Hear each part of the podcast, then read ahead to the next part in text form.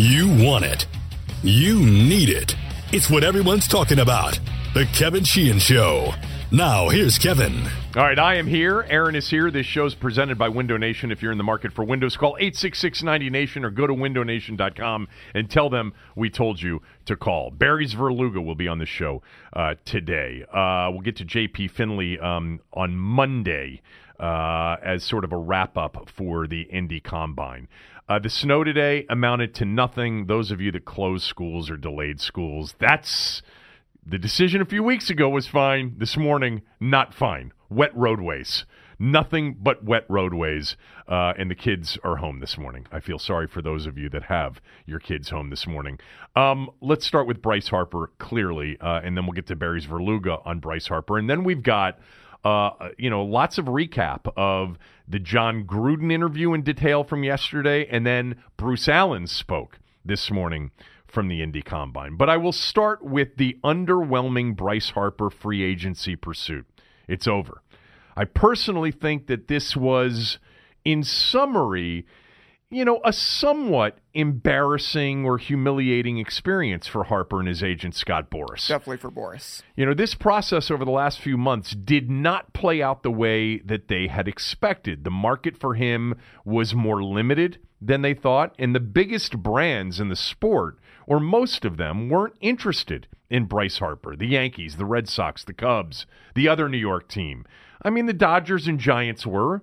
Um, but he signed with the Phillies yesterday. Uh, $330 million for 13 years. It's a lot of money. Those of you who want to say embarrassing, humiliating, Kevin, it's $330 million. It's the largest contract in the history of sports. Of course, it's a lot of money. In context, in context, however, this wasn't the way Bryce Harper and Scott Boras thought it would go. For this sport, for this market, the market being baseball free agency for star players, and I know it was different this year.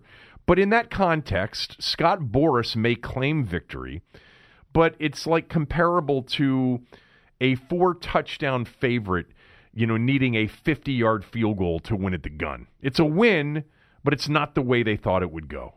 $330 million for 13 years with no trade clause and no opt outs. He's playing in Philadelphia for the rest of his career, basically.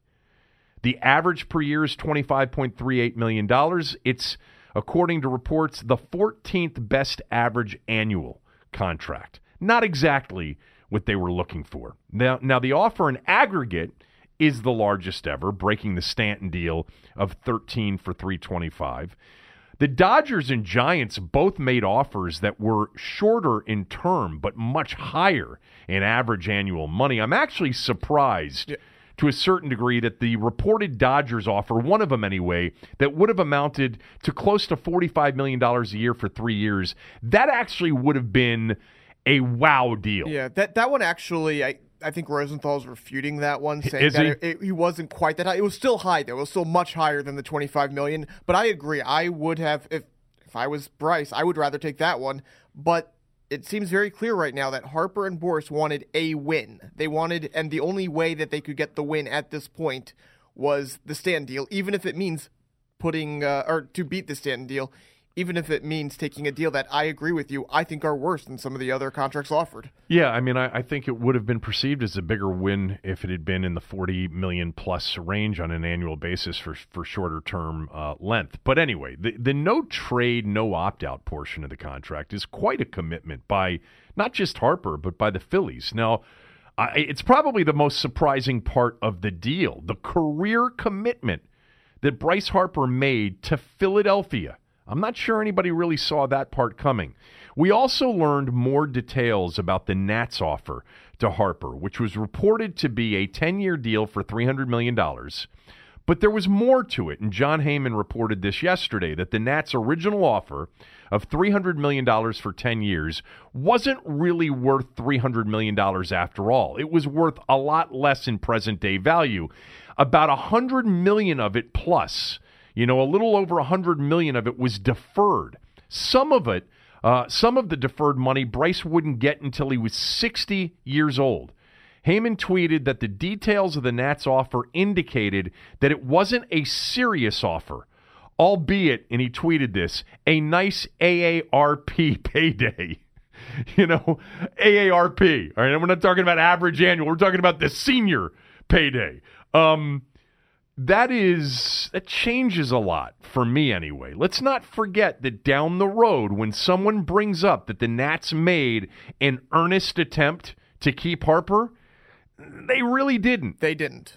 That offer was before free agency even began, and it wasn't anything that Harper would have accepted. Even no way. Was, even if it was 10 300 straight up, based on if they never came back to that offer, which it doesn't sound like they did, it they did not make an earnest attempt to keep him around. That kind of deferred money actually raised eyebrows, according to Heyman and others um, in Major League Baseball circles. Uh, th- that deal may not have been approved.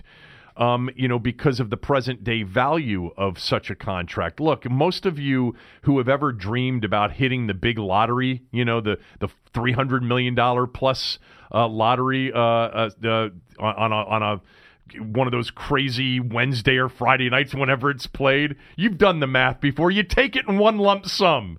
You don't take the annual payouts. Anyway, uh, it's I'm curious as to why the, the Nats weren't sincerely interested in keeping a former MVP who they drafted and developed. And the answer is probably easy. Some someone in the organization, or maybe everybody, or, or a majority of, of them, the Lerners, Mike Rizzo, etc., just didn't think he was worth what they were looking for. It's probably not any more difficult to read out than the Lerners. – they pencil everything out to the nickel. Ted Lerner had a chance to buy the Redskins in 1999, but he and his financial people didn't think the team was worth any more than $600 million, so they bowed out. All right? It's now worth between 2 and 3 billion dollars today. That was a mistake. By the way, a terrible mistake for all of us. Wouldn't we much rather have the Lerners owning the Redskins than Dan Snyder? But back to Harper. Um, let's not forget from a Nationals perspective down the road, if he ends up becoming a consistent, a more consistent player in his late 20s and early 30s, which, by the way, I think is possible, and he becomes a perennial MVP candidate, that he wasn't with the Nats because of his inconsistency. He was an MVP, but he had up year, down year, up year, down year. But let's not forget that the Nats weren't overly serious about keeping him that this wasn't a high priority keep. Therefore, when you view Harper from that context, he really didn't have a choice to stay here. Not that he wanted to stay here, and I'm going to get to that in a moment, but he wasn't really given a choice. You know, it's similar a little bit to the Kirk Cousins offer after the 2016 season when the Redskins really didn't give him a choice. I'm not sure he would have accepted a real offer anyway, but they never gave him one. The reaction to Harper's departure in this town included, in my mind's eye, and don't take this personally, some of you, all right? Others, you can take it personally, included a ton of fake hurt and fake outrage.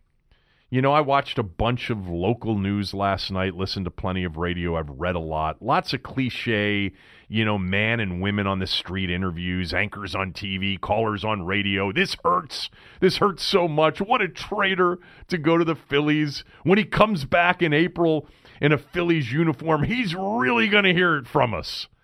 Come on.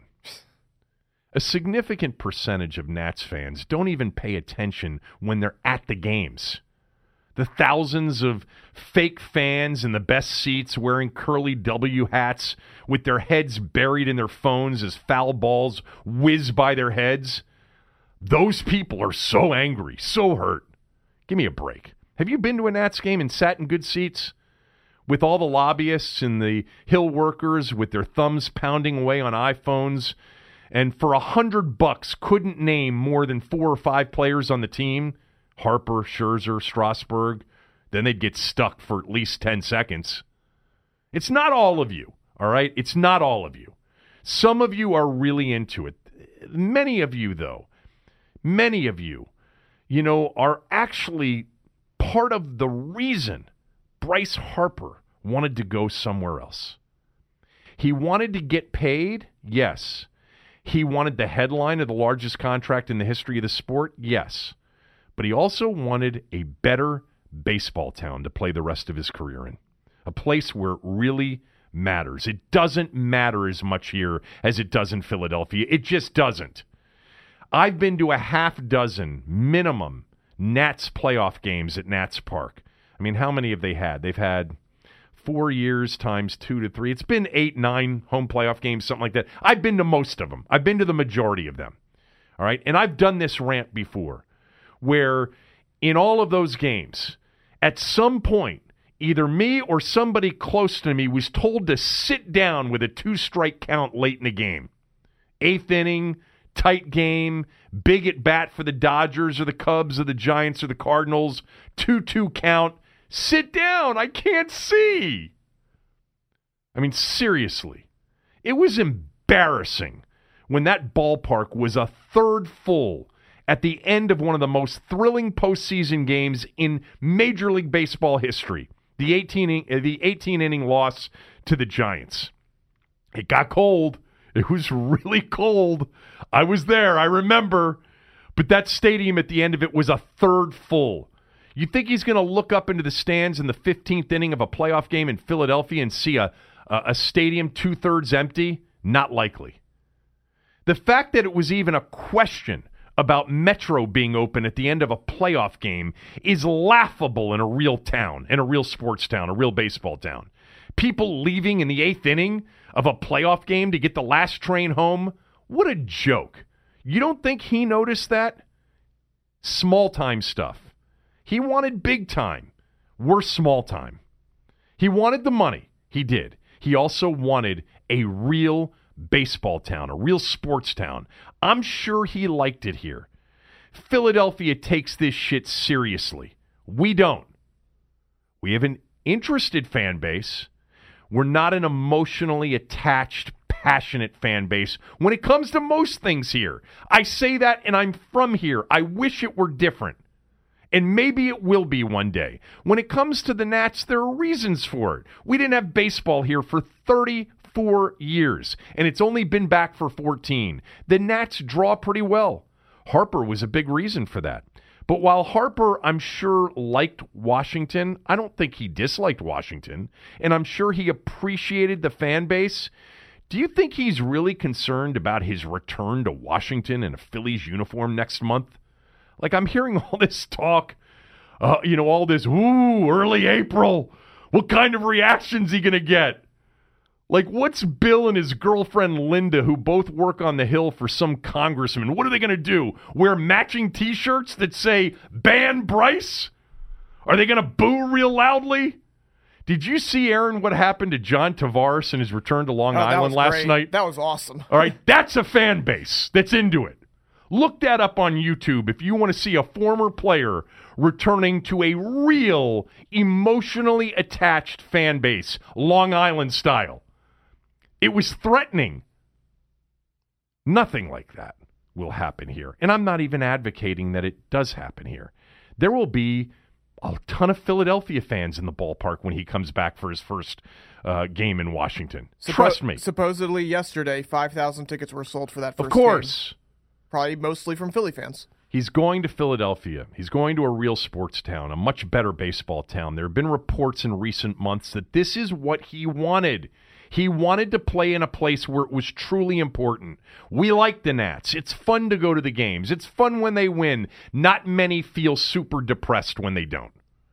He's going to have a rude awakening in Philadelphia. He wants a good sports town. He wants people into it. But let's see how he handles their media. Our media, not very tough. You know, despite what J- uh, Jay Gruden and Oh. and Bruce Allen and all the Redskins, it's not that tough of a, of a media market. What? I, well, I was going to say, I bet you at the introductory press conference he gets a question about what took him so long Yeah. and if he really wants to be there. He's going to get negative questions the very first press conference. Philly will cut his throat figuratively, all right, not literally. They'll crush him on a daily basis when he's hitting 250. He's going to get what he wants. He's going to get the visceral, the emotional fan attachment, the daily reaction to every at bat from the night before. You know, when he does something good, he'll be great. You know, Joe and Cherry Hill, Steve from the main line, they're going to call in and say he's better than Mike Schmidt. But when he's on a two for 27 streak in July and the Phillies have lost seven in a row, he better be prepared to stay home a lot. They'll hate him when he tweets about his love for the Cowboys. They're going to hate him for that. But they'll love him like nobody else will love him when he smacks a two-run shot in the bottom of the eighth of, of a uh, bottom of the eighth of a playoff game against the Dodgers. Perhaps this will be a good thing for the Nats. I doubt it personally. I don't think they're better as a team or an organization without him.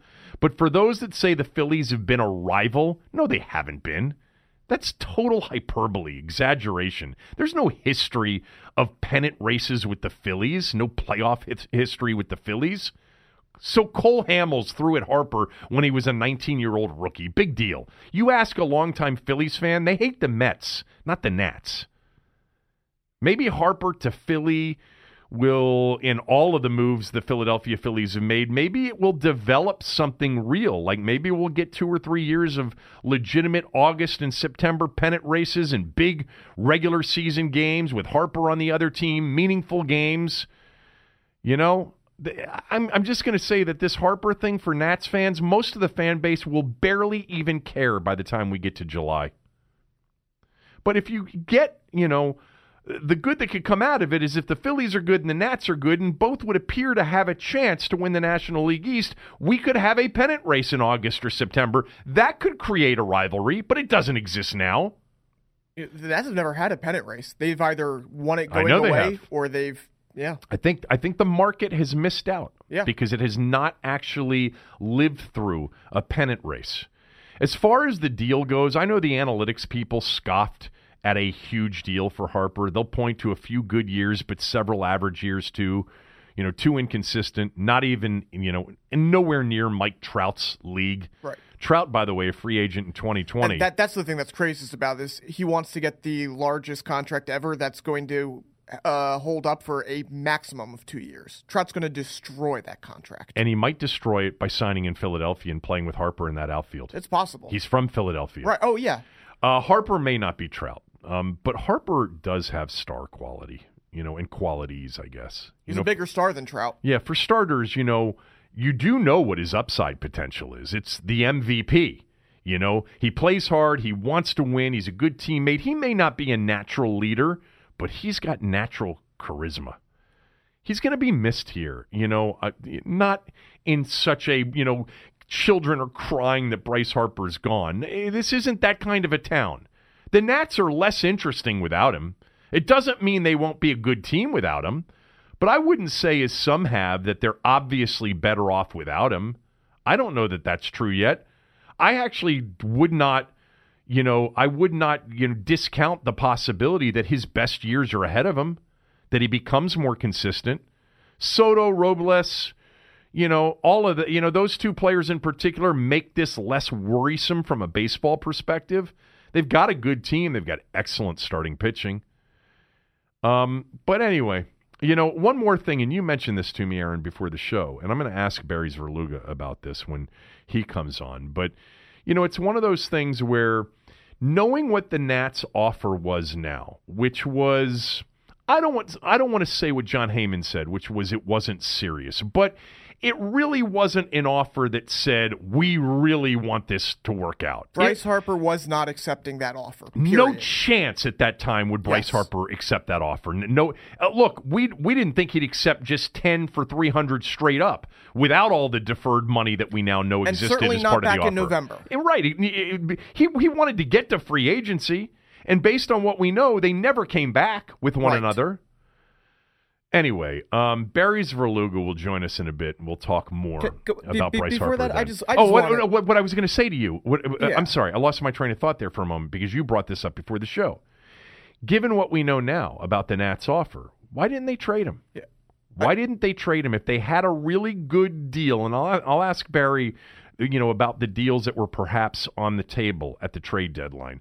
They were still technically in a pennant it, race. It, it, technically, but look, they, they had two chances to trade him. They had the offer, which we didn't know at the time. The Astros made an offer, which included a top 100 prospect, a pitching prospect, and a couple other guys. Then later, remember they put him on the um, the post the the waivers in the post trade deadline, Yeah. and the Dodgers claimed him, supposedly offered Yasiel Puig. This was, you know, when the Dodgers August twenty second, they were seven and a half games out of first. They Yeah. were six games out of the wild card. They had no chance at that point. Well, that's not true. Six games out of the wild card and had to pass four teams. I, I know, but but it, it's only August first. No, August 22nd Oh, August 22nd. When the Dodgers was. Okay. If you want to say the Astros, which was the much better thought the deal, trade deadline was July thirty first. It is, but then afterward you can put te- uh, players on waivers, a team can claim them, and Oh, you can try to work out a trade if that's the case. Well, I mean, that's one of those things. Like, th- that's why I said, you know, let's not forget that Harper really didn't have a choice to stay here. You know, d- you you can say that maybe he should have come back and they should have negotiated, and maybe the Lerners and Rizzo would have gone higher. I think people know enough about the Lerners to know they aren't going much higher than that that offer. That much deferred money probably was a bit off-putting to Boras and to Harper, and basically told Boras and Harper all they needed to know, which was they're going to have to look elsewhere for a real deal. Um, all right, I want to get to uh, some of the Redskins news from the last uh, two days. Jay Gruden and Doug Williams spoke to the media yesterday. We had some of that as we were going through the show. I went back and listened to the entire Jay Gruden interview, which lasted uh, 26 minutes, I think, um, plus. And then Bruce Allen spoke uh, this morning. And I'll just tell you real quickly on the Bruce Allen front the headlines from, from the Bruce Allen interview this morning is that the Redskins were never involved with Joe Flacco. All right. He said never were, had any interest uh, or ex- expressed interest on Joe Flacco, which is when this happened, I said to you, Aaron, look, I, I'd love to be able to tell you that I'm hearing stuff, but what I'm hearing is that people are surprised that that got reported, um, that they didn't know anything about it. And one person in particular that I talked to would have known. Um, but I didn't, you know, I didn't dismiss it, but I, there's no way I could confirm it. But um, I believe Bruce that they really didn't uh, show uh, any interest in Joe Flacco. Um, the other thing is is that they've already met with Kyler Murray. They've met with a lot of players in Indianapolis, but they did sit down with Kyler Murray, and he was impressed, uh, as Jay Gruden was uh, as well. I wanted to focus more on what Jay Gruden said, um, and let me just say this as as a big picture thing on the Redskins and their communication uh, with the media. Jay Gruden, by far and away, and it's not even close, is the best person to be in front of a microphone or microphones for their organization. All right. Bruce gives you hardly anything. You know, he's trying to always pivot and, you know, create, you know, uh, get you moving in another direction. And it's just, it, it more times than not, it's just not a lot of worth there in an interview with Bruce Allen. So Jay Gruden is likable. He's direct. Um, he'll answer stuff. He's smart enough to know what not to answer directly, but how to handle an answer so that he doesn't just shut it down rudely. Jay Gruden's their the, easily their best face of the franchise. I think he's an average coach. I don't think he's a very good coach. I think they could do better at head coach somewhere down the road. Maybe. Um, well, they could do better. I just don't know if they could actually hire somebody better. The the point is, listening to Jay Gruden yesterday for 26 minutes, it never got old. It never got tiresome. Jay's a good dude. He's got some issues, but he's a good dude. And by far and away, he's the most comfortable and the best person to talk to about this organization. Now, a couple of things that he said that I wanted to play for you. The the first was he was asked about needs on defense, and I want you to listen to this answer because I found it very uh, very interesting, especially when you put it side by side with Bruce Allen in recent months, uh, recent weeks, saying that they're so close, that they're close. You know, the team and the organization is close. Listen to Jay Gruden answer this question about needs that they have on defense. Listen to where it goes. Well, obviously, uh, you know, safety is a major priority for us. I would think. You know, Haha's a free agent, and we have Everett, and obviously Apke coming back from his injury, and Monte. Um, but we probably need another guy, whether it's Haha or, or whatever, or free agent or uh, you know draft pick. But linebacker, inside linebackers, and issue. Pass rusher with Preston being a free agent is uh, obviously a priority for us, without a doubt. Offensive lineman, we already know that that's a priority. We know the quarterback's an issue. We know the receiver's an issue. So we, we need to upgrade our entire roster. Jay Gruden just listed six of the nine position groups on the team that they have a need for. He started at safety. He went to inside linebacker, went to outside linebacker, pass rusher, went to offensive line, quarterback, wide receiver. I would argue that he missed on corner, you know, and maybe even tight end. Uh, but the only three he didn't mention were defensive line because they don't have a need on the defensive line right now. That is clearly the strength of this football team. Not a bad place to start a building process having young, dynamic talent on your defensive front. That's great. Um, but he didn't mention defensive line, corner, or running back. I guess tight end too. So six of the 10 position groups he's got a need for. He laughed a little bit about that uh, as well. Um, I, I thought, you know, you put that side by side with Bruce Allen, who tells you how close they are. You know, and Jay went on a little bit later on in the interview and said, you know, I, I know I was I listed a lot of positions in need, but we like our guys. We like what we com- what we have coming back and coming off of injured reserve. Um, all right, this was Jay Gruden on Colt McCoy. Uh, it was a really good question by Tarik El-Bashir, and I'll let you listen to the question and then the answer too, because Jay, one of the other reasons I like him um, in in these settings is he's pretty honest most of the time, unlike uh, the rest of them is it about Colt that makes you so confident that he can he can win games as a starter? His record isn't that great, and he's been injured a lot. Yeah, he has, and it's really good for you to notice that. But uh, I've been around him for five years, and I could be, you know, really ignorant. I just seen him throw the ball for five years in the off season and training camp. Um, uh, I just I know that he was he's been fired up to get an opportunity. When we finally got one, it's like letting a animal out of the cage. He ran right into the, you know he ran right into the wall, got hurt, and got he just got to slow down the process, uh, which he will. But I, I, have total confidence. He's got a great knowledge of the system. He's comfortable with the guys that we have. He's a great leader, great competitor. He can run, he can move, uh, and he can make all the throws. So, but he's been hurt and hasn't done it, like you said.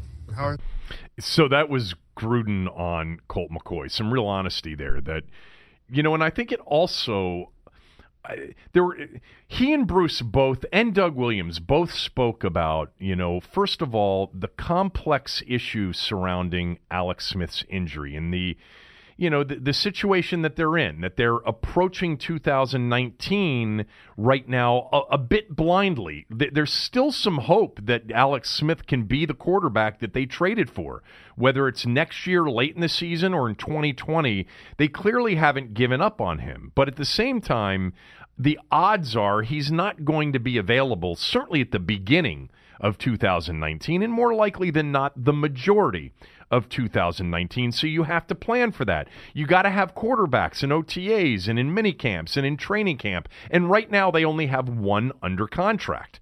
And that one under contract is Colt McCoy. Now, uh, we learned from Jay Gruden yesterday that Josh Johnson had an ankle injury. I don't remember which game he injured his ankle in, whether it was the Jacksonville, Tennessee, or Philadelphia game in. But he, he essentially said he's still recovering from that, but that he likes Josh. And, you know, they're talking about the possibility of bringing Josh back. But even if they bring Josh back, what you heard from him yesterday, too, um, and you heard from Bruce this morning, is that free agency is a, a, a possibility for the Redskins right now. And I don't think that they were talking about Josh Johnson. I think they were talking about a quarterback off another roster. You know, a, a, quarterback that's not on their roster or wasn't on their roster as a free agent. And, you know, Jay was also asked about the money, and he said, well, that's an Eric Schaffer, Bruce Allen thing. And Bruce Allen, you know, this morning when talked about, you know, how much is invested in, in the quarterback position with Alex Smith counting for 20 million, he sort of danced around that a bit. But if the Redskins really are, and Jay admitted that he he had evaluated all of the free agent quarterbacks and was on his way to getting through all of the college quarterbacks. He'd gotten through five of them that they were planning on meeting in Indianapolis. So they're looking at this and they're saying, all right, we, we got Colt McCoy.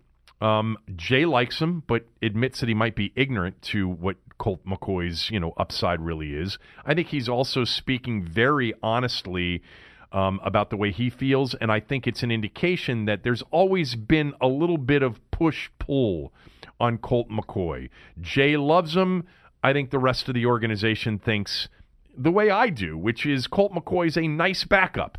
But if you start him for 16 games, even on a really good team, let alone an a subpar team, uh, that you're not going anywhere. You know, with him as your starting quarterback. But they've got him, but they don't have anything else right now. They're going to draft somebody. I feel now more confident than ever. They're going to draft somebody at some point.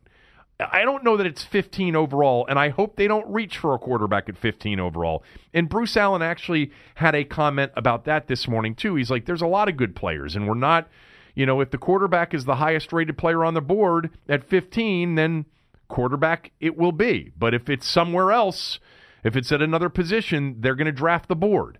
I like to hear that. It's the way I, I think I think you make big mistakes. And Casserly and Beathard over the years have said that. You make big mistakes when you decide to draft away from your board and draft for position. Um, but I, I, I think we've got to really seriously consider some of the lower end quarter, uh, free agent quarterbacks. Nick Foles is not a possibility. I mean, could they create room with a long term deal with it backloaded and not much, you know, accountability from a cap standpoint in the first few years here with Alex Smith, you know, counting big money on the cap? I guess it's possible. Um, I don't think Nick Foles is a possibility here, but Teddy Bridgewater is not going to cost as much as Nick Foles. Ryan Fitzpatrick is not going to cost as much as Nick Foles. The the problem with Fitzpatrick and maybe even Bridgewater the Fitzpatrick possibility is a short term deal at 36, 37 years old, whatever he is. So if it's a short term deal, that means it's all going to count now.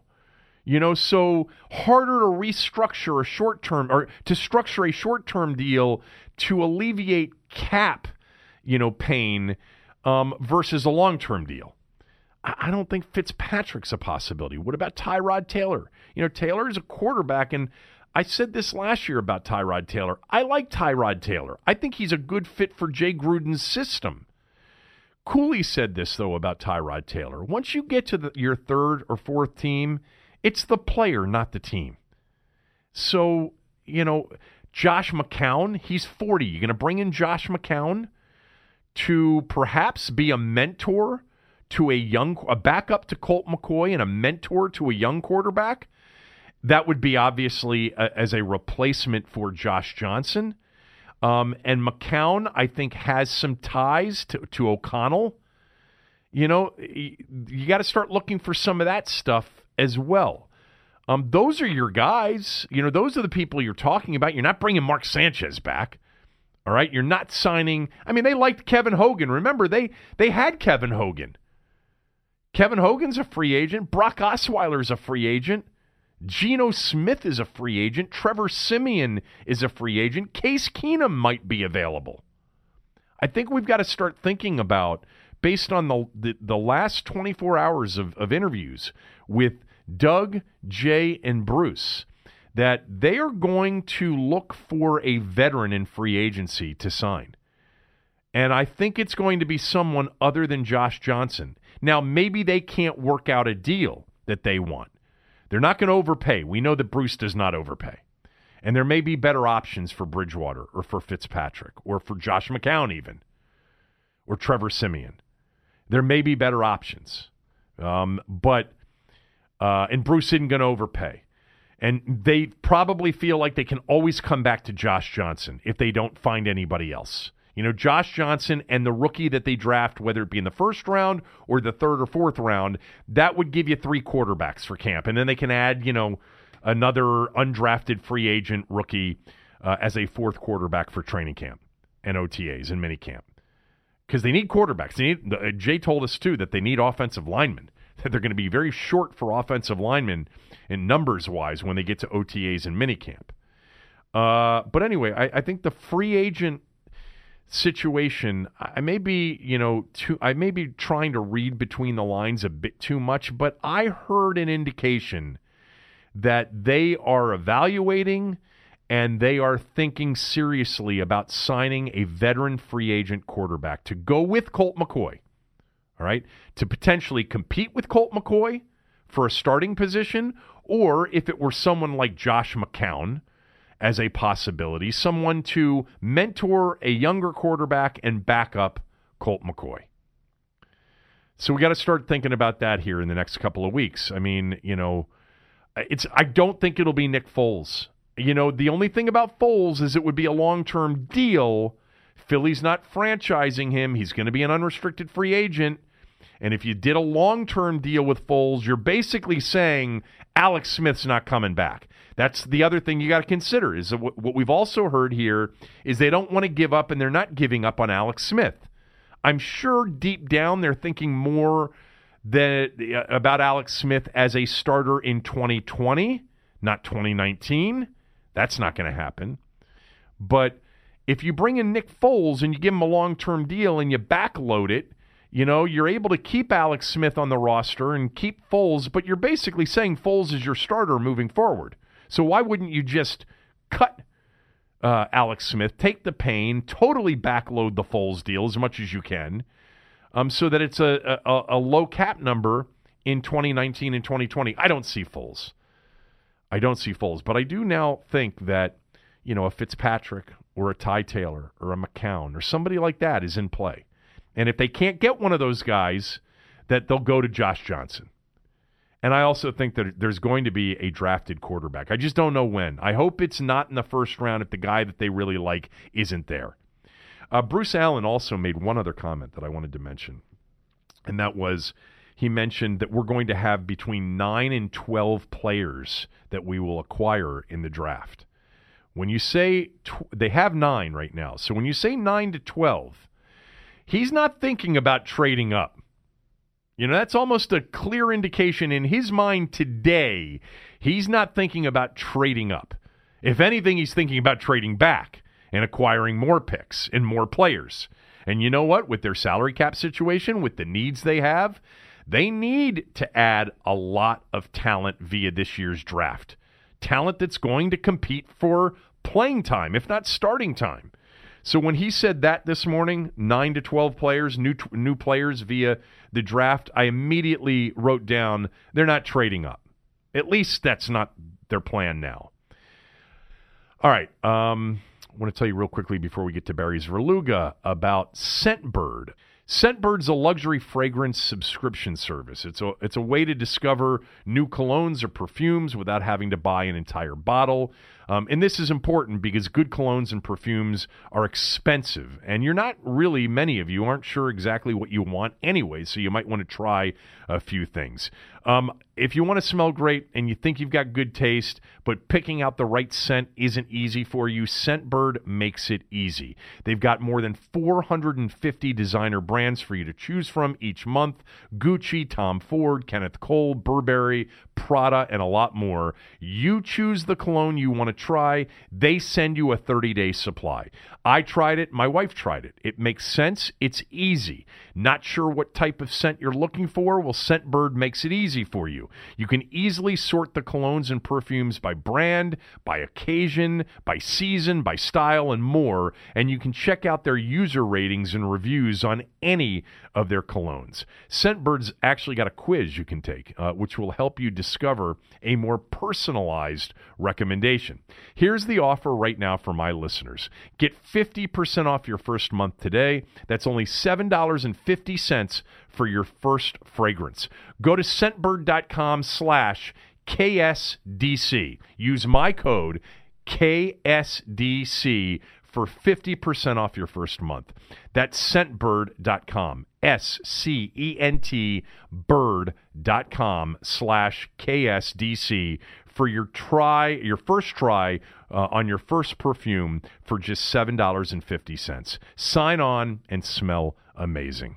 All right, let's bring in Barry Svrluga from the Washington Post, who uh, wrote about Harper and has covered all of this uh, throughout. And you know, I, I guess I, I, wanted to start with, you know, did the did the reporting of of the Nats offer being a significant deferred money deal tell us in some way that they were never really serious about keeping Harper? It certainly puts the offer in a different context than we had viewed it before, and and I'm disappointed in that. I wish I had pushed a little bit more to know the details of that. It didn't seem relevant, but we we've learned this about the Lerners in the past. They don't like to pay you a dollar today that they could pay you in a year or 5 years or 10 years or whatever it is because then they can take that dollar today and invest in themselves and then pay you with the profits from it. Um it's just the way they do business in real estate. At some point I thought that they would change the way they do business in baseball, but they haven't. So um, I think I had been thinking, and a lot of people had been thinking, hey, the Nats made a good run at him. Ten years and three hundred million dollars is a completely fair offer. It's not the record-setting um, total package that Giancarlo Stanton got from the Marlins that the Yankees are paying now, um, but it is a higher average ad- annual value, and it's a completely fair offer and made it seem like they were trying to keep the player. When you learn, as we did yesterday, that they're kicking the can down the road, not just the way they did with Strasburg and Scherzer in in deferring money over seven years um, beyond the end of the contract, but as one source told me, you know, Harper would have been finally paid all this money when he was 60 years old. That changes the tenor. Now, does that mean that the Nats didn't want him? I don't know that I'd go that far, but it it takes away some of this good faith that we thought they had in their offer. I think it's a different look to what that offer was. It could have been a starting point for negotiations. That didn't turn out um, to be the case, and I, I have a greater understanding why Bryce Harper left for 13 years and three 330 million dollars um, than I would have uh, had that just been a straight up 10 for 300. Yeah, I completely agree with that. And I think the other part of this, learning what we learned about the Nats offer, is when you combine that with the timing of it, which was well before free agency started, there was more likely than not the expectation from the organization that there was no way he would accept that. You know, he I, had free agency hadn't begun. They never came back to that offer, and I just think, uh, you know, in hindsight now, it really looks to be a a non-serious attempt to keep Bryce Harper. So here's what I would say, though. I don't want to go full revisionist history on this. I, I would say that what if if the Nationals wanted to keep Bryce Harper, or at least present the the picture that they did, you know, we would be critical of them saying, you, you know, you didn't even make an offer when you were the only team that could negotiate with him. They, it was in their interest to be aggressive with him and and put the ball in his court and say, "Look, we we're willing to work with you on this. Here here's a, an offer. Let's talk." I would I would have chastised them for not have gone having gone after them when they were the only team that um could negotiate with it. Because then if Harper in his heart of hearts really wanted to be here above all else, he it's on him to go to Boras and say, "Counter, look, we've got a starting point. Yeah. Can you work for me? I don't work for you. Can we get something worked out here?" Um, I would have thought that those deferrals would have been part of the negotiating. Uh, if you're the Harper Boras camp and you say, "Well, wait a second, we see what the numbers are here." But can you reel those into in a time when I'm not going to be an old man when I'm when I'm receiving this money? Can can we get it more in line with the way that the Scherzer and Strasburg deals are, are structured? Um, I just feel like that would have changed the, the conversation a little bit. It may have. Um, the present day value of their offer would have been 240 million in aggregate, which you know, again, before free agency started, that wasn't anywhere near what was perceived to be market value for him. And and so you know, I, I think we we both feel differently about their offer. Maybe I feel more strongly than you do that it was less serious of an offer. But what I would ask you as a follow up is. Why didn't they really, really want him? Why weren't they aggressive trying to keep him? And who was it specifically in the organization that didn't want him? And I'm well, putting that, it I'm putting it in, in, the way I feel. You you feel slightly differently, but clearly there there wasn't this insane interest in keeping him. So I would just say that didn't want him. I don't think there's anybody in the organization who's saying, "Well, I don't want that player." Um, but you can't grade it without deciding what the price is, right? Right. So the Nationals internally thought that Bryce Harper was about a $30 million a year player. He was worth about $30 million a year, which is, by the way, about $5 million a year more than he'll make in, in Philadelphia. They internally that was their evaluation. Now, they also know that paying one player $30 million or $35 million or whatever it would have ended up being in a certain to a certain extent constricts the way you can build your roster and and the most immediate impact and we don't know how Patrick Corbin is going to pitch here and maybe he'll be a bust or maybe he'll be a a huge success like like Scherzer Scherzer has been um but the the quid pro quo is essentially if Bryce Harper had accepted that offer whatever the offer was before free agency would Patrick Corbin have been added to the pitching staff the answer I've been told was most likely not. We wouldn't have been able to spend um, that much money on a on a free agent pitcher. The argument becomes then is Harper taking up too much of your payroll? Um, are you going to be above the luxury tax? I don't care about the luxury tax on a, in a given year. I think it's an, a non-issue that should not be dwelled on. When it becomes an issue is the third and fourth year you go beyond it when you're when you're taxed at a much much higher rate and it starts to become real money and you have to work harder to get under it to restart the clock again that becomes a problem because it's harder to get under it when you have more highly paid players such as a Bryce Harper at $30 million. So that's kind of meandering, um, but that's how I would kind of. I don't think there was somebody in the organization saying, I don't want him back.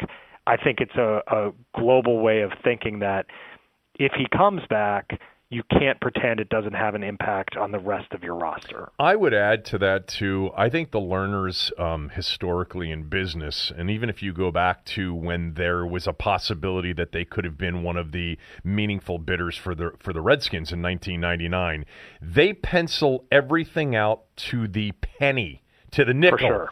And if they don't feel like it's the right value, they're not moving forward. Um, do we, I don't know that I've seen or read, heard or read this in the last 24 hours, but was there ever any other conversation between the Nats and Harper in recent weeks?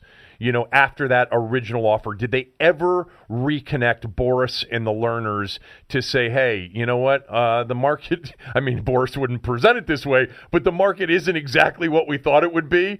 Um, you know, we're, we're still interested potentially in something with you guys. Did that ever rematerialize? Materialize? So we're we're aware of one conversation between Scott Boras and Ted Lerner. I believe it was last week.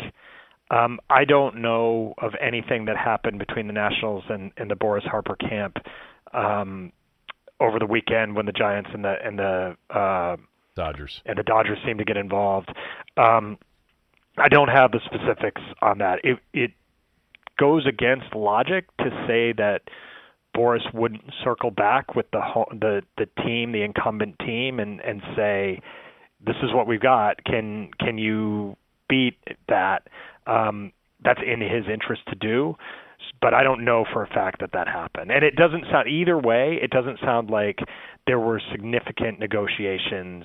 Um, like you know, another offer from the Nats once that initial one went off the table. You know, you um, you're to understand this, um, and and it's how I opened the show uh, in in talking about everything that happened yesterday. A big part of it was, you know, there had been some reports here recently that Harper wanted a real baseball town. He wanted a real sports town. Um, and you know the, the money was a big part of it, and the, the label of the the largest aggregate deal uh, in in sports history and in, in, in Major League Baseball history was was a part of this. But Philadelphia is a legitimate sports town. Do you agree that, uh, or did, did you have a sense too that while I'm not saying he didn't like Washington and he didn't like living here, but that he wanted to be somewhere where it was really you know a, a passionate you know, fan base where it was super important. A hundred percent. I mean, a thousand percent. That is it matters to Bryce Harper. You know, he he would make an occasional comment um, that you could read between the lines on. You know, uh, I think it was when the Cubs series wasn't sold out a couple of years Right. ago because they priced everybody out, and, and he said after the game, "Well, I can understand that. You know, it's, it's a good time to go to the beach." It was like 68 degrees that day. You know, like he he noticed that on a Tuesday night against the Marlins, it was a dead atmosphere. Now, he it's it hasn't been buzzing at Citizens Bank Park in recent years because they've the Phillies have had lousy teams, but people always speculated like, well, I mean, Jayson Werth, his good buddy, would tell him, you don't want to play in Philadelphia. Like, you know, they boo me when I go back there. That's the opposite. I mean, Werth knows the passion of the fan base during the height of the Phillies run, which came before the Eagles won a, a Super Bowl title, and you know, Jimmy Rollins and Ryan Howard and Chase Utley and Jayson Werth to a certain extent, they won't have to pay for a beer in, in that town for the rest of their lives. Those people love them, um, love what they did, were passionate about it in in the moment. That stuff appeals to Bryce Harper. Yeah, it does. Now, will you know how will he handle being booed if he if he's hitting you know 148 through the end of April? I, I- you know, who knows? Um, I think it would light a fire with him because he's that kind of person, player. He appreciates passion in sports, and while that wasn't maybe a strike against Washington, it was always something I had in the the back of my mind that could be a plus for Philadelphia in his mind.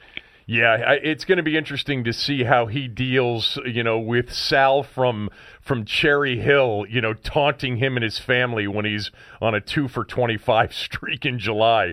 Um, one last thing with respect to, uh, actually, I've got a couple of others, um, and and then I want to move to a different topic. But do you think the Nats regret not trading him at the deadline, given all of what we just talked about, knowing what their offer ended up being? Um, do you think that they they misstepped by not trading him? Well, that's an interesting one because they were told um, the front office was told, look, let's see what you could get for him. The season obviously wasn't going in the direction that everybody had planned, and it made sense to do your due diligence on what could you get for Bryce Harper for a contender uh, at the time. If you recall, we reported this um, later. Uh, they did have a deal in place with the Houston Astros. I don't know exactly what the return was, but the front office got off the phone with the Astros thinking they had a deal in place. They had to get um, approval from ownership. Mark Lerner, newly in control of the club from his dad, was in the room, and Mark Lerner couldn't pull the trigger on a Bryce Harper deal. Now, does that mean he regrets it now because of the way it turned out? Um, I have I have no idea the baseball op- operations department was willing to make a trade, a baseball trade for Bryce Harper. I'm sure, given how it turned out now, they would love to have whatever prospects they were going to get back in return. But remember, it's I mean, the return you get for a, a two month rental is not what you get when you're trading a guy that's going to be a member of the other team for Sure. for two years. So um, that makes it a little a little murkier. Um, from a baseball perspective, uh, and I'm going to ask the same question from a business perspective, but from a baseball perspective, are they better off without him? I have no way you can say that. I just I don't I just don't see how you can put the lineup on the field on opening day without Bryce Harper and say this one is better than the one with Bryce Harper. Now, it's a complex equation too that affects the clubhouse. Um, there are members of that clubhouse who didn't love the way that Bryce didn't always run out every ground ball hard or uh, seem to lollygag in the in the outfield from time to time. Um, you know, Bryce would argue, I'm preserving my body. People have criticized me for running into walls too much and, and putting myself on the disabled list. I'm trying to, you know, walk that fine line of self-preservation versus busting it when I when I need to. That's a debate we can have forever and ever and ever. But as a skill set, and I'm, you know, I'm biased in this way. I think Bryce Harper's best offensive seasons are ahead of him, not behind him. I think there's more MVP type seasons than there are struggle type seasons like it was at the beginning of last year. I might be wrong on that, but that's how I view it um because I just think he's got such dynamic talent and when he, he's comfortable in Philly and in that ballpark, I think you know, in his worst year, he he runs into 35 homers there just because you can pop it up to right and uh, the ball will carry out, and then if he, when he's at his best, he'll he'll hit him out to left center too. Um, I think he's he's a guy who at 26 has the best still ahead of him. I agree with that. Um, from a business perspective, are they? Be- they can't be better off without him, can they be? I mean, it. it no, it, he's a, he was a legit star that drew people to the ballpark and drew eyeballs to television.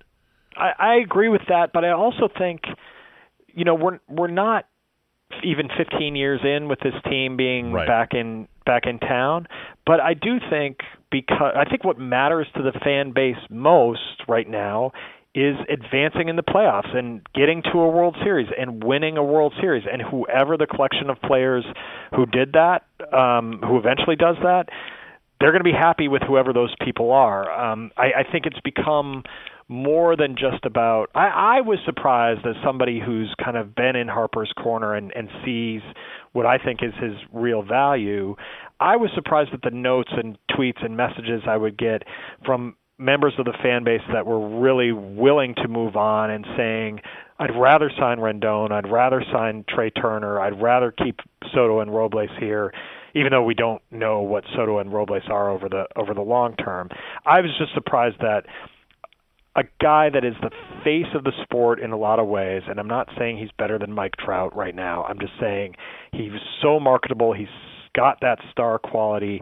I was surprised at how many fans were, if not, you know, celebrating that he's walking, were totally willing to to see him walk and shrug their shoulders and say, you know what, look at the roster we have.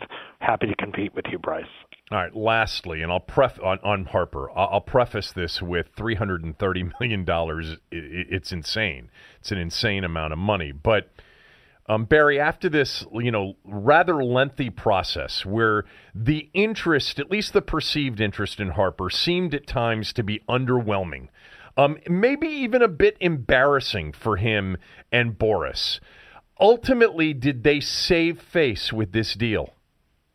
Well, I don't know how you go back and say to the Boras Harper camp, wow, that's an underwhelming deal when it's the richest contract in the history of American professional sports. I mean, I I I understand the average annual value is maybe not what people thought it might be. And and if you look at it one way he's being paid a little bit more than 25 million dollars a year. I mean that's Jake Arrieta money in a 3-year 75 million dollar deal with with Harper's Phillies. I mean you could look at it that way and say he's not being paid like a true superstar, like Zach, Zack Greinke, who ha- holds the record for AAV in baseball. I think it's 34 million on a shorter deal. I think his AAV um, is 14th. I thought I read that uh, early this something, morning. So that makes yeah. sense to me. That makes I haven't run those numbers, but that that makes sense to me. So you can you can parse it that way. I just think if you take Harper at his word, and, and I'm going to Clearwater tomorrow for his press uh, conference, and, and he he will say, and he I believe will mean I'm really happy with this deal because I never have to go through this process again. I have no opt outs. I have a no trade clause. I'm going to try to lure people to Philly to win here because they know I'm not going anywhere. Um, I think that he can frame it as you're going to tell me I got a bad deal when I'm getting paid more than anybody in the history of baseball or American sports have been made. That I'll take that bad deal every time. I think if he had taken that 135 for three with the Dodgers, as it was reported, which you know ends up being 45 a year, it would have looked better. I mean, we're we're talking about you know we're talking about perception. The the man's already wealthy, um, and now he's got 330 million heading his way in the next 13 years. But um, anyway, I I think I think that that's something that people uh, get too hung up on. I, I think ultimately just the time it took and the lack of interest, Barry, from the true heavyweights, Yankees, Red Sox, Cubs, the other New York team.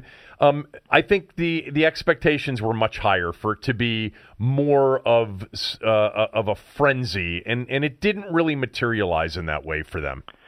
Well, I mean, you're talking about the landscape of baseball free agency at the moment too. I right. mean, there was not a frenzy for Manny Machado, uh, who got Fair ten point. for three hundred million with San Diego, and players are concerned about that. The the final numbers for both Machado and and Harper are fine, but I think that, uh, or more than fine. Um, but I think that a lot of players are concerned that about the environment that you're describing where it doesn't feel like a frenzy. It used to be like, okay, your elbow, you know, you want to get in there in November, make your first real pitch. The ownership has taken a more um, uh, sitting back approach to free agency, and that goes to all levels of free agents, not just the marquee guys. Um, but the Nationals are are you know kind of the outlier at the moment. They identified Patrick Corbin is a guy that they wanted to go get, and they went and got him. That's not the way that most of baseball works right now, and that's why you've got kind of a. I mean, this is off topic, but it, it's you've got a contentious labor situation approaching when the current CBA ends after the 2021 season. All right, switch topics. Um, Redskins first. Um, everybody's back. You know, here we are. It's March 1st. We're getting ready for free agency, the Indy Combine this weekend, the whole thing, and then the draft. And, and everybody's back in this organization. And from a big picture, from your perspective, big picture, uh, you know, looking forward, if this ends up being the season that I think it'll end up being, it, you know, the NFL's impossible to predict, but double digit losses seems like it's on the table for 2019. Do you think a year from now we're, we're, we're talking about a completely different organization with people running it and coaching it? Well, uh, it's totally possible, completely possible. Um, and maybe if you went to Vegas and found odds on Redskins front office reorganization, um, that would be the favorite. But the thing that, I mean, even though instability has marked this franchise for you know going back to the last Super Bowl championship. Um, I think the question that we have to figure out, and and um, that was addressed a little bit in Indianapolis yesterday, before any of that, is what direction are they going in in quarterback? Um, you know, last year at this time they were getting ready to introduce Alex Smith. I was looking at this before the Harper news broke yesterday. I was planning on writing about Redskins and quarterback, and I was going back and looking at some of that stuff. And Doug Williams stood there last year at the Smith introduction, which I think was March 19th, saying, "You have no idea the impact of QB stability on an entire locker room. They're they don't have to worry about is this guy guy going to be here next year? Is he in? You know, he's referring to Cousins, of course, and they were thinking, well, we've got Smith for." four or five years, um, even though he was going to be quite old at the end of that deal. Well, now that's garbage. I mean, that's completely cast aside, and and you know it's obviously cast aside because of Smith's injury, but we were getting to a point in Smith's career here, just ten starts in, where you really were going to start to look at the production and wonder, is this the guy you want in three years? So in a lot of ways, they haven't had stability at that position forever essentially because they won three Super Bowl titles with three different quarterbacks. They um even when they had Cousins who sent all these records uh you know franchise records for them that was a year to year week to week as we you know we lived that referendum um every single week with him that didn't feel stable obviously RG3 wasn't stable you go through you know John Beck and Rex Grossman and Patrick Ramsey. I mean, what when has this franchise had a franchise quarterback that you could um think about for years in the future? It's been a long, long, long time and now it's March of 2019 and before we get to how bad next season might be, you have to decide who's going to be under center and is it going to be a rookie or is it going to be a free agent or is it going to be Colt McCoy? How are you going to handle that? That's a huge question. All right. Uh, let's finish up with some college hoops because sure. for those that don't know, Barry went to Duke and he's a college basketball fan and an ACC fan and uh, sure. and fo- and follows Maryland as well, living in this market and having to write in this market. Um, I'll start with your alma mater. Uh, can they win the national championship if Zion Williamson doesn't play?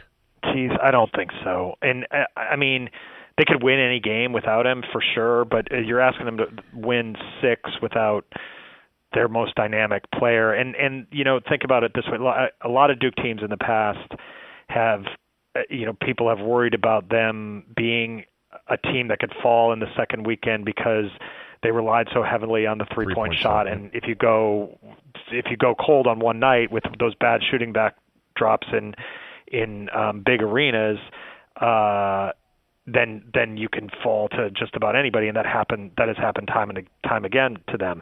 This team doesn't rely on the three point shot because it's not very good at shooting the three point shot. So if you take away their best inside presence, a guy who, who can get to the rim at at any time, um, yes, Barrett can get there. Yes, Reddish can get there. Yes, both those guys can hit three pointers. Um, I just don't. I think you're taking away too big a weapon. That's too big a, a part of their operation um, for them to win six straight games in the tournament. Will he play? I, my guess is he will. I mean, that's the flip side. I, I, I don't know when. I don't have any inside information, um, but it's not been a, a dire uh, forecast Right. down there. It doesn't seem like it's like, oh, you know, we hope to get him back if we made it to the Final Four. I mean, whether it's the regular season finale against Carolina in Chapel Hill, or you give him four more days off um, before you start the ACC tournament. I, if I were again with no inside information if i were a, a betting person i think that i would put um, one of those two games I on know the- you uh, real. I, I know you realize this that even if he were legitimately hurt or chose not to play the rest of the way, Duke still has three first round picks on For sure. team. For And- sure, Yeah. for so, sure. Um. Uh, so let, let's let's move to Maryland. You've you've watched them this year. Um. What do you think their upside is? Well, I mean, if you had asked me 72 hours ago, I would have said like, "Wow, I mean, they got a, you know, they're really intriguing. They seem to be improving. They they have won the games for the most part, other than Illinois in um, in New York that that they should have won, and and they're getting better as the season progresses with some weapons in in Fernando and Smith if he's more Jalen Smith if he's more consistent. Um, I like Cowan. I think that Wiggins has given them good minutes. Um, there there are a lot of things to like there, and then they go and lay a complete egg at Penn State, and you're just like, well, wait, are we are we kind of back where we always are with Mark Turgeon's Maryland's teams, which is wondering, you know, one year as the young guys hit a wall and they couldn't, you know, they couldn't fight through that wall, and then there was, you know, injuries. Um, the next year, Huerter's sophomore year, um, that's that stopped them. Um, I'm a little bit TBD on them right now, just because of the of the Penn State result, and I'm really, really interested to see how they play Sunday um, in Michigan. College Park against Michigan. That should be fun. Yeah, you know, um, you know this. We've talked about this before. It's just interesting to see, uh, and I think uh, you know a lot of old ACC fans still probably are entertained by the Maryland fan base that gets so frustrated and thinks we're so much better than we are and deserves so much more when it comes to a coach. But Turgeon's under fire. I mean, there's no other way to describe it. It doesn't mean anything will happen, and in fact, I don't think anything can happen. Um, but uh, much of the fan base would love if this season ends before the second weekend of the tournament. And I know you get a lot of this too. They'd love to see a change.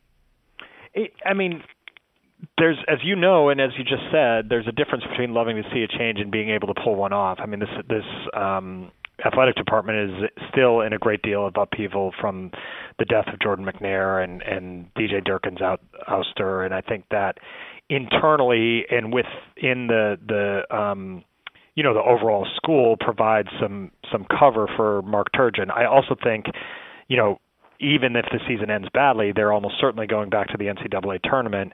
Um, I I don't think that they're going to gas a coach after he returns to to the tournament. Now, the fair question is, and this is kind of the existential um, question of being Maryland all the time, is is is what are you? What if you were ranking college coaching jobs? Where does Maryland fit? It's it's my belief as a old person that Maryland does not rank highly as highly as a job in the Big Ten as it did in the ACC, where you're pitching. I got two games against Duke. I got two games against Carolina, or whatever. It's it's only one game each year, um, you were in a basketball conference. Now Maryland is in a is a basketball school in a football conference, and that diminishes the job in my mind to to a certain extent. I, I think it's a really interesting question. I think it was a top. Maryland I think it was nationally? a. I think it was a top fifteen job when they were in the That's- ACC. that- yes. Um, I, Yes. do- I and when I say job. That's different than the discussion about whether or not it's a top 15 program. All right. You know, at various points in time, it was, and it may have been a top 10 sure. program at, at various times, but it was always a top 15 job. I haven't thought about it in that respect from. Um, you know, being in the Big Ten, it's still a basketball school. It's still in a hotbed of recruiting talent, and it still has tradition and a fan base that is intense and passionate and wants to win. Um, you know, it's still a good job. You know, if it were to come available, it's still a very good job. But I think I think you made a good point. It's because I feel it as a fan myself. Um, there is something missing, and there has been for the Well, last five years. so I would just say so five years is a good sta- uh, is good um, good way to look at it because that's how many seasons have been in the in the Big Ten. My my theory, and this is not a provable theory, but it's more of a kind of feeling around the program and knowing college basketball is if you're Maryland and it's Tuesday night in January and you've got to drive through Beltway traffic to try to get to that game, if you're a Maryland fan, there's something more appealing about playing NC State or Wake Forest than there is playing Purdue or Iowa. It's you've got a history, you've got David Thompson and those Maryland games back in it- There's and that does that make you get in your car and drive through the traffic to get there? Maybe not. Um, but you're asking fans to identify the biggest home game on Maryland's schedule, the most attractive home game on Maryland's schedule this year, Virginia. to me, was the Virginia game. No doubt. And that happened in November. Yeah. That's not the way it's supposed to work. It's supposed to that's supposed to be a really nice appetizer to an awesome home conference schedule that your fans are fired up about. And that's just not the way it's worked in the Big 10 so far. Thank you. As always, I'll talk to you soon. Appreciate it, Kevin. Thanks a lot. Quick word about Window 321. Quick word about Window Nation. Uh, before you wish for this winter and crazy cold weather to end, and it's going to continue to last actually for this weekend and probably all of next week, um, take a look at your windows because if they're old and drafty, it's time for you to replace them. Why now in the dead of winter? Well, that's because you get the best deals uh, now. Window Nation's award winning installation teams need work. The factory's running at half capacity, which means insane savings opportunities for you. For the next two weeks, if you buy two windows, you'll get two free. That's two windows free with every two you buy. Buy four, get four free. Buy eight, get eight free. There is no limit. Plus, Window Nation's making this offer. You'll pay nothing for 12 months, nothing for a year. No down payment required, no payments required, and you'll pay no interest for 12 months. You'll keep the Window Nation expert installers in the factory busy, which will allow you to save thousands. Call now. Call 866-90-NATION or visit windownation.com. That's 866-90nation or windownation.com. You're wasting money on high energy bills by not calling. Get two free for every two you buy with no limit, nothing down, no payments, no interest for 12 months. If you're thinking about Windows, I promise you, you won't go, go wrong with Window Nation. Tell them I told you to call. I've gotten Windows from Window Nation twice in the last 10 years. It worked out for me. It'll work out for you. 866-90Nation or windownation.com and tell them that I sent you. Uh, all right, a couple of other things I wanted to get to before the end of the show. Did you see this quote from Jon Gruden? I think I did. the Raiders coach. So Jon Gruden at the Indy Combine, I guess, was asked about how hard it was to replace a guy like Khalil Mack. And he said, It's hard to replace a guy like that. It's sensitive. I'm still sensitive about it. I do know this.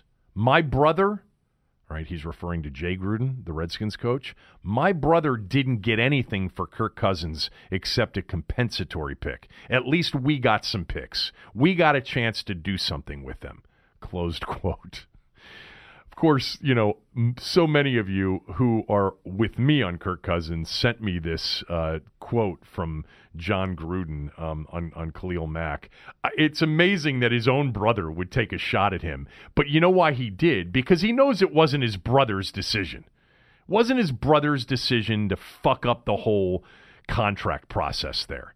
All right, it just wasn't. So um, Jon Gruden was taking a shot at you know Bruce Allen, guy that he used to work closely with, with Dan uh, at Dan Snyder and at the entire organization. And of course, of course, they should have traded him and gotten something for him. Uh, funny though that he would take that shot at the Redskins.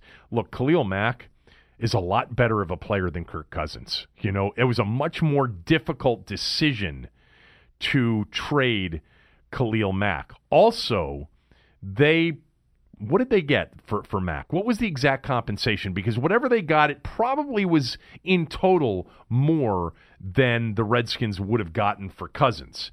It, they got a they got a first right from the Bears, and more than that, right? Was it a first and third? It uh, the full trade. Uh, Bears the Bears got Khalil Mack and a second round pick. The Raiders got a 2019 first round pick, 2020 first round pick, 2020 third round pick, and 2019 sixth round pick. Yeah, I mean a hell of a lot more. Yeah, I, yes. I, I didn't. Yeah, they were getting two. Clearly, I didn't picks. remember the details of that trade uh, very well, but um, a, a, a, much better haul for Khalil Mack than the Redskins would have gotten for Kirk Cousins, although I think we know now that the 49ers would have given up a first rounder. Not number two overall, the Solomon Thomas pick, but the one that they had later uh, in the first round they would have given up uh, for Cousins. A um, couple of other.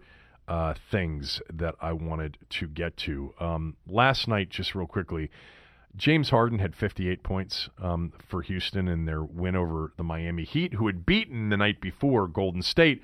I'll get to Golden State in a second, but just saying that James Harden had 58 doesn't do it justice. I would just urge you to just go watch the highlights of that game on ESPN.com or wherever else you want to watch them. It is some of the threes he made. He, he was 16 of 32 from the field, 18 of 18 from the free throw line, 8 for 18 from behind the arc. Also had 10 assists, 58 points and 10 assists, and 7 rebounds in the game. Some of the threes were like 6 feet beyond the three point line. Um, Golden State lost to Orlando last night. You know, I, I, mentioned yesterday on the show that they probably are just not even interested in this regular season. They went to Orlando last night and lost by seven. Um, that's shocking. They got outscored in the fourth quarter by 18. They were Orlando was down 11 heading into the fourth quarter and one. Uh, they, they, were down by, um, well, yeah, they were down by 11 and ended up winning by seven in the game. Something most of you are not following, and I know a lot of you don't even care about this, but do you know that Golden State only has a half game lead on Denver? Denver lost last night to Utah. The Denver Nuggets are a potential number one seed in the West when we get to the playoffs, which we're only six weeks away from now. We're only six weeks away from the NBA playoffs. Golden State is really coasting right now. Like they are not in, in first gear. I, they, they will be when we get to the postseason. I don't think there's any doubt about that, but I just don't think they care much. I mean, you know, Golden State was always money after a loss, and they went and lost again last night. They have now lost four of their last six games, and we're not talking about losses to great teams. They lost to the Magic and the Heat. They did lose to Houston. Uh, but they lost to Houston. They, they, lost to Houston the night that James Harden didn't play. They lost to Harden. Uh, they lost to the Rockets the night that Harden didn't. Uh, Harden sat out that game. Um, one other th- quick thing on, on basketball uh, before I get to a quick Maryland uh, Michigan mention. Last night, Cal beat Washington. Now, that doesn't mean anything to most of you who aren't following the Pac 12. The Pac 12 is truly a horrendous basketball conference. I mean, the basketball league of Arizona and UCLA, none of those teams are going to the tournament. Washington's in first place in the Pac 12, and they played the last place team, Cal, last night uh, on the road um, in a game in which Cal was 0 15 in the league and hadn't won a Pac 12 game since last February. Cal won the game. They beat Washington by three. Uh, this could be a one bid league. It's possible that only the champion will go to the tournament. I think Washington will get an at large bid if they don't win the Pac 12 tournament. Aaron, I think they will. It's not a lock. But I don't think it's a lock. It may be a one bid league. It's no better than a two bid league. Arizona State has an outside shot to get in. They lost last night, though. Uh, lastly, Maryland plays Michigan. It's a, it's the biggest home game Maryland's had in, in a few years. Um, you know, you heard Barry say the biggest home game of the year was the Virginia game. I do feel that way on, to a certain extent, but in terms of their conference games, this is probably their biggest Big Ten game in two or three years at least. Yeah. Uh, Michigan destroyed Nebraska last night, destroyed them. But they've also got a couple of players banged up. I was going to say a player got banged up yesterday. Matthews didn't play, and Mm-hmm. Brazdeikis, I think, uh, got hurt during the game. Um, you know, I, I think Maryland's going to play a lot better than they did against Penn State. I won't. They I can't. I can't tell you how I truly feel about the game until the point spread comes out. But I would imagine that Michigan's going to be no more than a two than a two point favorite. yeah, I was thinking two to three. You know, I think it's going to be somewhere around there. It- it- people are going to understand that this will be a jacked up building, and you know, hopefully the weather uh, it could be a problem Sunday, um, but that it'll it should be a jacked up building, a, a pumped up uh, house, even after the Penn State loss. Uh, Maryland's got two home games left, and they need this one because I think the Penn State loss drops them probably probably to the five line, if not the six Patrick line Stevens has him on the six today. and Lunardi's got him at the five today. Um, but you know, a win over Michigan and Minnesota to finish up the regular season, and they're right back on the four line with a chance to go higher in the Big Ten tournament. Uh, this is crucial too to their chance for a double bye to win these two games to end up the to, to finish up the season. They'll still have a chance if they lose to Michigan uh, by beating Minnesota to get a double bye, but I think they lock it up with two more wins um, over Michigan and Minnesota. I'm looking forward to Sunday. Um, it's uh, you and I and our like Maryland people, you know, whether you went to the school or you're just a fan of the team, there is really and truly, even in the Big Ten, you know, there's no better live sports experience than a big Maryland game at Xfinity Center. It is, it can be a spectacle. It is a heated, loud, um, electric environment. Uh, and I think it'll be that way Sunday. You know, it, it's been that way half dozen to a dozen times during this this Big Ten run here for five years. Sunday feels like to me, Aaron, like it should be one of those days. And Maryland in those in those situations in that building when it is revved up like that, they tend to be pretty difficult to beat. And they're a pretty good team to begin with. So is Michigan, uh, but it'll d- depend really on Michigan's health, I think, to a certain degree. Uh, what else did I have? I think I had. Oh yeah, Jason Witten unretiring. I'm not shocked by that. I think you know a guy like that that took so much criticism in the booth.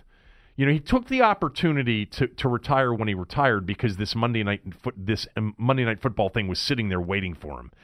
By the way, I've seen all these different names thrown out there from Louis Riddick to Nate Burleson to Peyton Manning to all these different names. And I personally think that the big change they have to make is play by play. I just cannot, I'm just not a Joe Tessitore fan.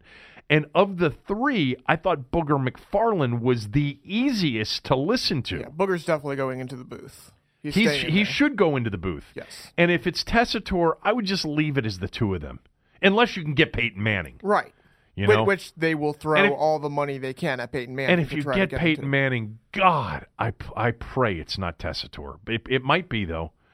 Um, but uh, I like Nate Burleson. I, I like Louis Riddick as a as a television personality and a broadcaster. I do. I, I don't know that I would love him in the Monday night booth. I think Nate Burleson is very, very good on television and as an analyst. Uh, I've watched him a lot on the NFL Network here over the last few years. I think he does a very good job, uh, a really good job, and he's got some personality. And I don't know, that's a big chair, which clearly Witten couldn't fill. The, the whole booth last year was a disaster. Um, as far as Witten going back to Dallas, they needed him last year. They could have used him last year. You know, it's a good football team, even with some of these suspensions. It's it's a it's a football team that's loaded, you know, defensively that has some good young defensive talent that's got a chance to get better in the draft. Um, that has a Pro Bowl running back, a, a, a, wide receiver now, and Amari Cooper that appears to be coming into his own there. You know, Dallas is on paper. You know, it's Philly and Dallas, and then it's the Giants, and then it's the Redskins. I mean, if you're just evaluating objective objectively, all right. The Cowboys and the Eagles are 1A, 1B in terms of talent. I would probably go Philly and then Dallas. I like the Giants' chances to be an improved team, but I felt that way last year. And then there's a big drop off in terms of roster, you know, from those three teams and then the Redskins. Um, for 2019 anyway. All right, uh, that's it. Uh, I don't have any uh, strong suggestions on gambling uh, because I haven't seen any real lines yet for Saturday or Sunday. I'm not looking at the NBA stuff. Some of you have asked me, do I bet the NBA? I really don't. I, during the playoffs, I, I do, but during the regular season, unless there's something that really sticks out as odd in terms of a line that just really doesn't make any sense, I rarely bet the NBA. Uh, and I never bet the NHL. Caps have a big game tonight. That's the last thing to mention, right? They've got the Islanders tonight in a, in a first round uh, showdown uh, tonight against the New York Islanders, uh, and uh, in a stretch of schedule for the Caps that gets pretty interesting here over over this final stretch. Tonight's game uh, is in in New York, and then you get a Caps team that then has to go to New York on Sunday to face the Rangers, and then the Flyers on Wednesday. Um, so you got three straight on the road, and then after that, you get two at home, but then four after that on the road, which includes games at Pittsburgh and Tampa Bay. You know, they still have Tampa three times on the schedule. They still they still have the Islanders twice. Uh, so a, a, big stretch for, for them coming up. Actually, you know what? That, there's nothing else on tonight, right? Nothing else on. Caps at Islanders for first place. I might tune into that. I don't watch I don't watch a lot of regular season hockey, but that might be a good one to watch. Actually, they're not tied for first because uh, the Islanders won last night, so the Caps are still two points behind the Islanders. In fact, I think everybody in the Metropolitan Division is on a win streak right now. So the Caps are two points out of first, but only like you know five points ahead of fifth, which I think is the Penguins.